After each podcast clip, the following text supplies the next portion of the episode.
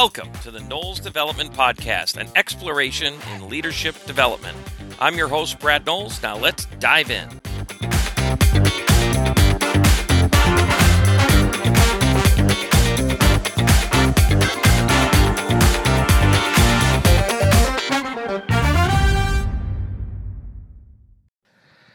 Welcome, welcome, welcome. Here we go. Woohoo! Knowles Development Podcast. Hope you're having a great day. I find it's a choice. Let's dive into influence one more time. And I want to dive into kind of one more thing about how we're wired. How we're wired as these creatures that we are. Um, and we're, we're, we're wired in a funny way to reciprocate. That reciprocation is something that seems to be wired into us.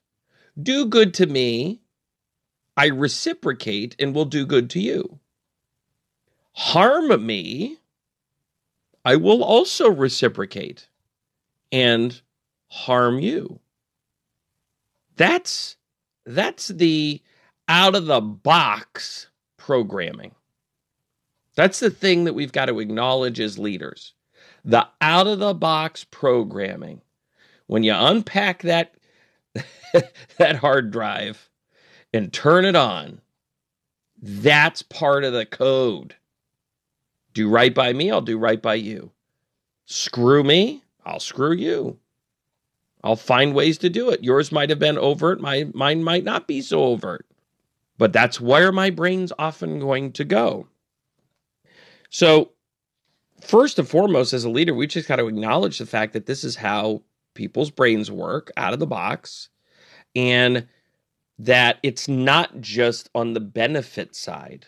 It's not just the, hey, if I help you, you'll help me, and that's where it ends. It is also on the negative side. And if you doubt that, just, you know, like drive a car in any city, watch someone get cut off and see what they do next. It's so prevalent that it has its own name. It's road rage. Oh, you screwed me?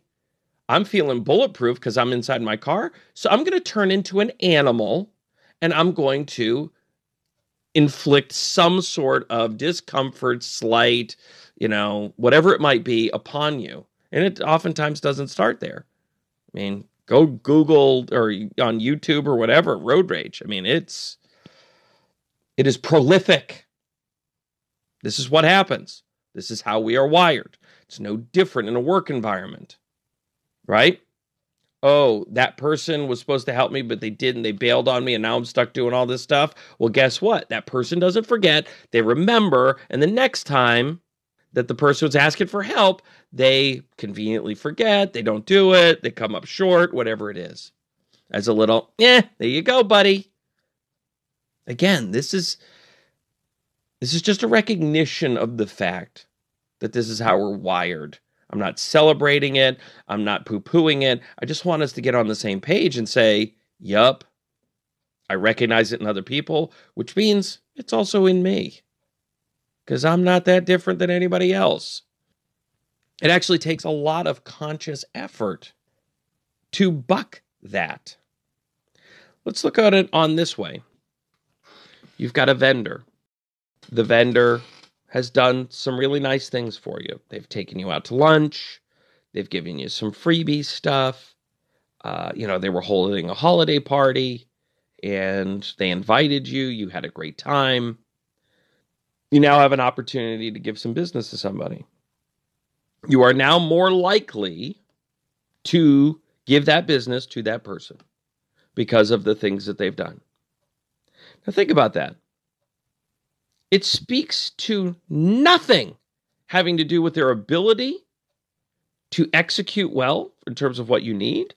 It speaks to nothing about their ability to be cost effective on pricing, to deliver on time, to any of it, any of the stuff that actually matters to you or your client in doing business with this vendor. All of the stuff that they earned, that they did to earn the business actually has nothing to do with any of the things that really matter. It's just playing on this knowledge that people will reciprocate. If I do good by you, eventually, most will return it. Okay. So what's the big deal, Brad? You know, my my attorney buddy, you know, gave me a box of chocolates at the end of the year. So what? So what if I throw him a little business? Okay, but let's play it out. Do we want our elected officials working that way? Special interest groups out wining and dining senators who are going to ultimately be voting on bills that will affect the way that the country governs what that very industry does knowing that this is how we're wired? The answer is probably not. So, as you build your business, do you want people who are making hiring decisions, purchasing decisions, acquisition decisions, allocation of resources in general? Do you want them making decisions based off of that kind of activity, or do you want it based off of merit? they are the best company to work with. One of the companies I ran for a long time, we had a very simple policy. We got to get three quotes. We haven't done our job unless we're looking at at least three reputable people in that industry who are giving us quotes for the work that needs to get done, whether it be annual contract for insurance or quote to do some painting or whatever it might be. Whatever it might be. We've got to help our people make the best decisions possible in the roles that they're in by helping them recognize and putting some simple things in place so that they don't fall into what is a well worn and hardwired trap. Sales guy pops by the office every so often, brings donuts. And then all of a sudden, we start doing a lot of business with them. Now, hey, if they also happen to be the best people, great. But if that's our selection process, odds are they're not. They're just better at getting the business. They're not better at doing the business. So, in, within your own organization, we've got to understand that this is a very typical kind of trap that we fall into as people. Now, we see the negative impacts of this kind of tit for tat, this reciprocity thing when it comes to the negative. We see that pretty quickly, right? Somebody in the office, you know, does something and then somebody's kind of reciprocating. Before you know it, you have this little war going on, you know, over what? Over paper clips? Over putting a stapler into some jello? Like, what's going on here? It's very easy for that kind of thing to get out of control. So, one of the best things we can do as leaders when it comes to that and continuing to influence people is bringing all parties involved to the table as quickly as possible when there's that kind of negative issue. You know, in a classic scenario, if somebody comes into your office, they close the door and they've got a, you know, and they start talking about having a, you know, I, geez, I've really got a problem with Brad. And then you spend an hour listening to them going on and on about Brad. And the only problem is Brad ain't in the freaking room. So the only person who can actually do anything about it is the only person who's actually not involved in the conversation. So, as a leader, the second that kind of conversation starts, just go, hold on. It sounds like you've got an issue with Brad. My recommendation would be let's get Brad in the room. Let's have the conversation with him. Two things happen every time. One of one of one of two. The issue suddenly goes away, like legit goes away, because the person doesn't actually want to confront them. They just act they just kind of want to trash talk them or two, the confrontation happens, happens immediately, and we don't leave the room until we come to some new course of action. Sometimes that course of action is just a, a, shaking hands and we're legitimately moving on and, and things are better. Sometimes that course of action is one or two people are no longer working for the company. Either way, as a leader, you got to nip it in the bud. You got to nip it in the bud early. You got to train people in your company that that is the culture so that the second time they come with you with an issue to Brad, they should already know that they shouldn't be coming to you and they should be going to who? That's right. They should be going to Brad. Start there first. And then if you can't resolve it, the two of you can then come meet me. And I'm happy to play moderator, judge, whatever it might be. But let's work on solving this stuff ourselves. We are reciprocating machines. That is what we do. So, as a leader, what are your triggers on this? Do you like to get wined and dined a little bit, right? Does that, that help you feel important? Is it influencing the decisions that you're making? Are those the best decisions for your business? Are you doing business with that banker because, you know, they took you to Cabo? Are you doing business with that banker because, no, that's the person I should be doing business with? You really want to build a thriving culture that's kind of above the mire of this kind of crap, you have to look in the mirror. Like so much of our leadership conversations, you got to look in the mirror. Who's wining and dining you, and why are they doing it? And then let's go on the other side. What are your triggers? Are you likely to lose your temper when somebody ticks you off and does something that's a, a slight to you in some fashion? How are you going to get that under control?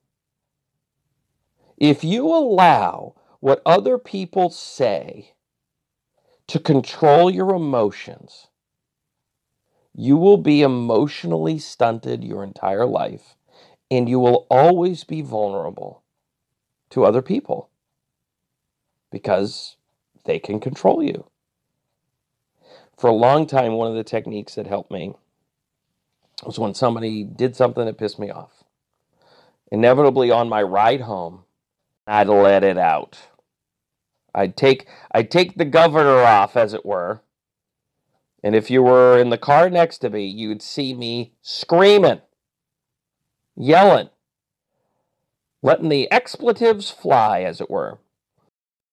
What I found was it was the best way to get that aspect of it out of my system because I knew it wasn't going to be productive. I'm not going to walk into that person's office, close the door, and start screaming at them. Things do not get solved that way. You know, rich interpersonal relationships don't get built that way. Teams don't thrive that way.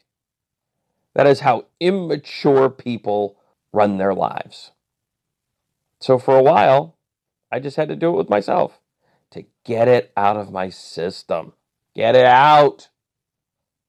So that when I did walk into that person's office, the door didn't have to be closed. I could sit down calmly and have the conversation. And over time, that technique worked for me so that I don't actually have to have that in the car dialogue anymore. I would encourage you to find ways to A, recognize in your own life and in the lives of the people in your organization the trappings of this kind of reciprocity. If you're going to allow vendors to come into your organization and, and give you free stuff, okay, how do we keep that from unduly influencing our allocation of resources? We got to make sure it doesn't trigger bad decisions because knowing we're wired to do that. And also, how do we keep the culture of our company healthy and thriving? Issues will come up, people will rub each other the wrong way. How do you address it and address it quickly so it doesn't become these little mini wars? Understand, if you look back in history, this tendency has led to war. Oh, you did that? Okay, well now we're going to do this. It is a it is a reasonable and measured response. No, it's called tit for tat. And over time it escalates. And all of a sudden we're all bombing the crap out of each other. Nothing gets solved that way. In a four or five person organization or in a country, it doesn't. It takes real leadership to recognize these things, help the people you lead to recognize it, help them to realize that this isn't helping them get where they want in their life, and help them to make better decisions. Don't take the programming that came out of the box because it does not always serve us. Take the time to rewire, to reprogram. This is leadership. That's what it is. Again, is it easy? Nope. It is one challenging conversation at a frickin' time. That's what it is. One at a time, over and over again, making the decisions to get into business with the right people, get out of business with certain people that don't adjust after you've given them a reasonable amount of time to adjust. And it's recognizing it in yourself and finding ways to counter it when it's not serving you. With that said, we're going to be sending everybody a free box of donuts who listens to that. No, I'm kidding. I'm kidding. I hope you guys are really making it a great week. We so enjoy having you engage with this podcast. Um, if there's ever anything that you want us to address on the Knowles Development Podcast as it pertains to leadership, we're here for you. Thanks so much and go make it a great day.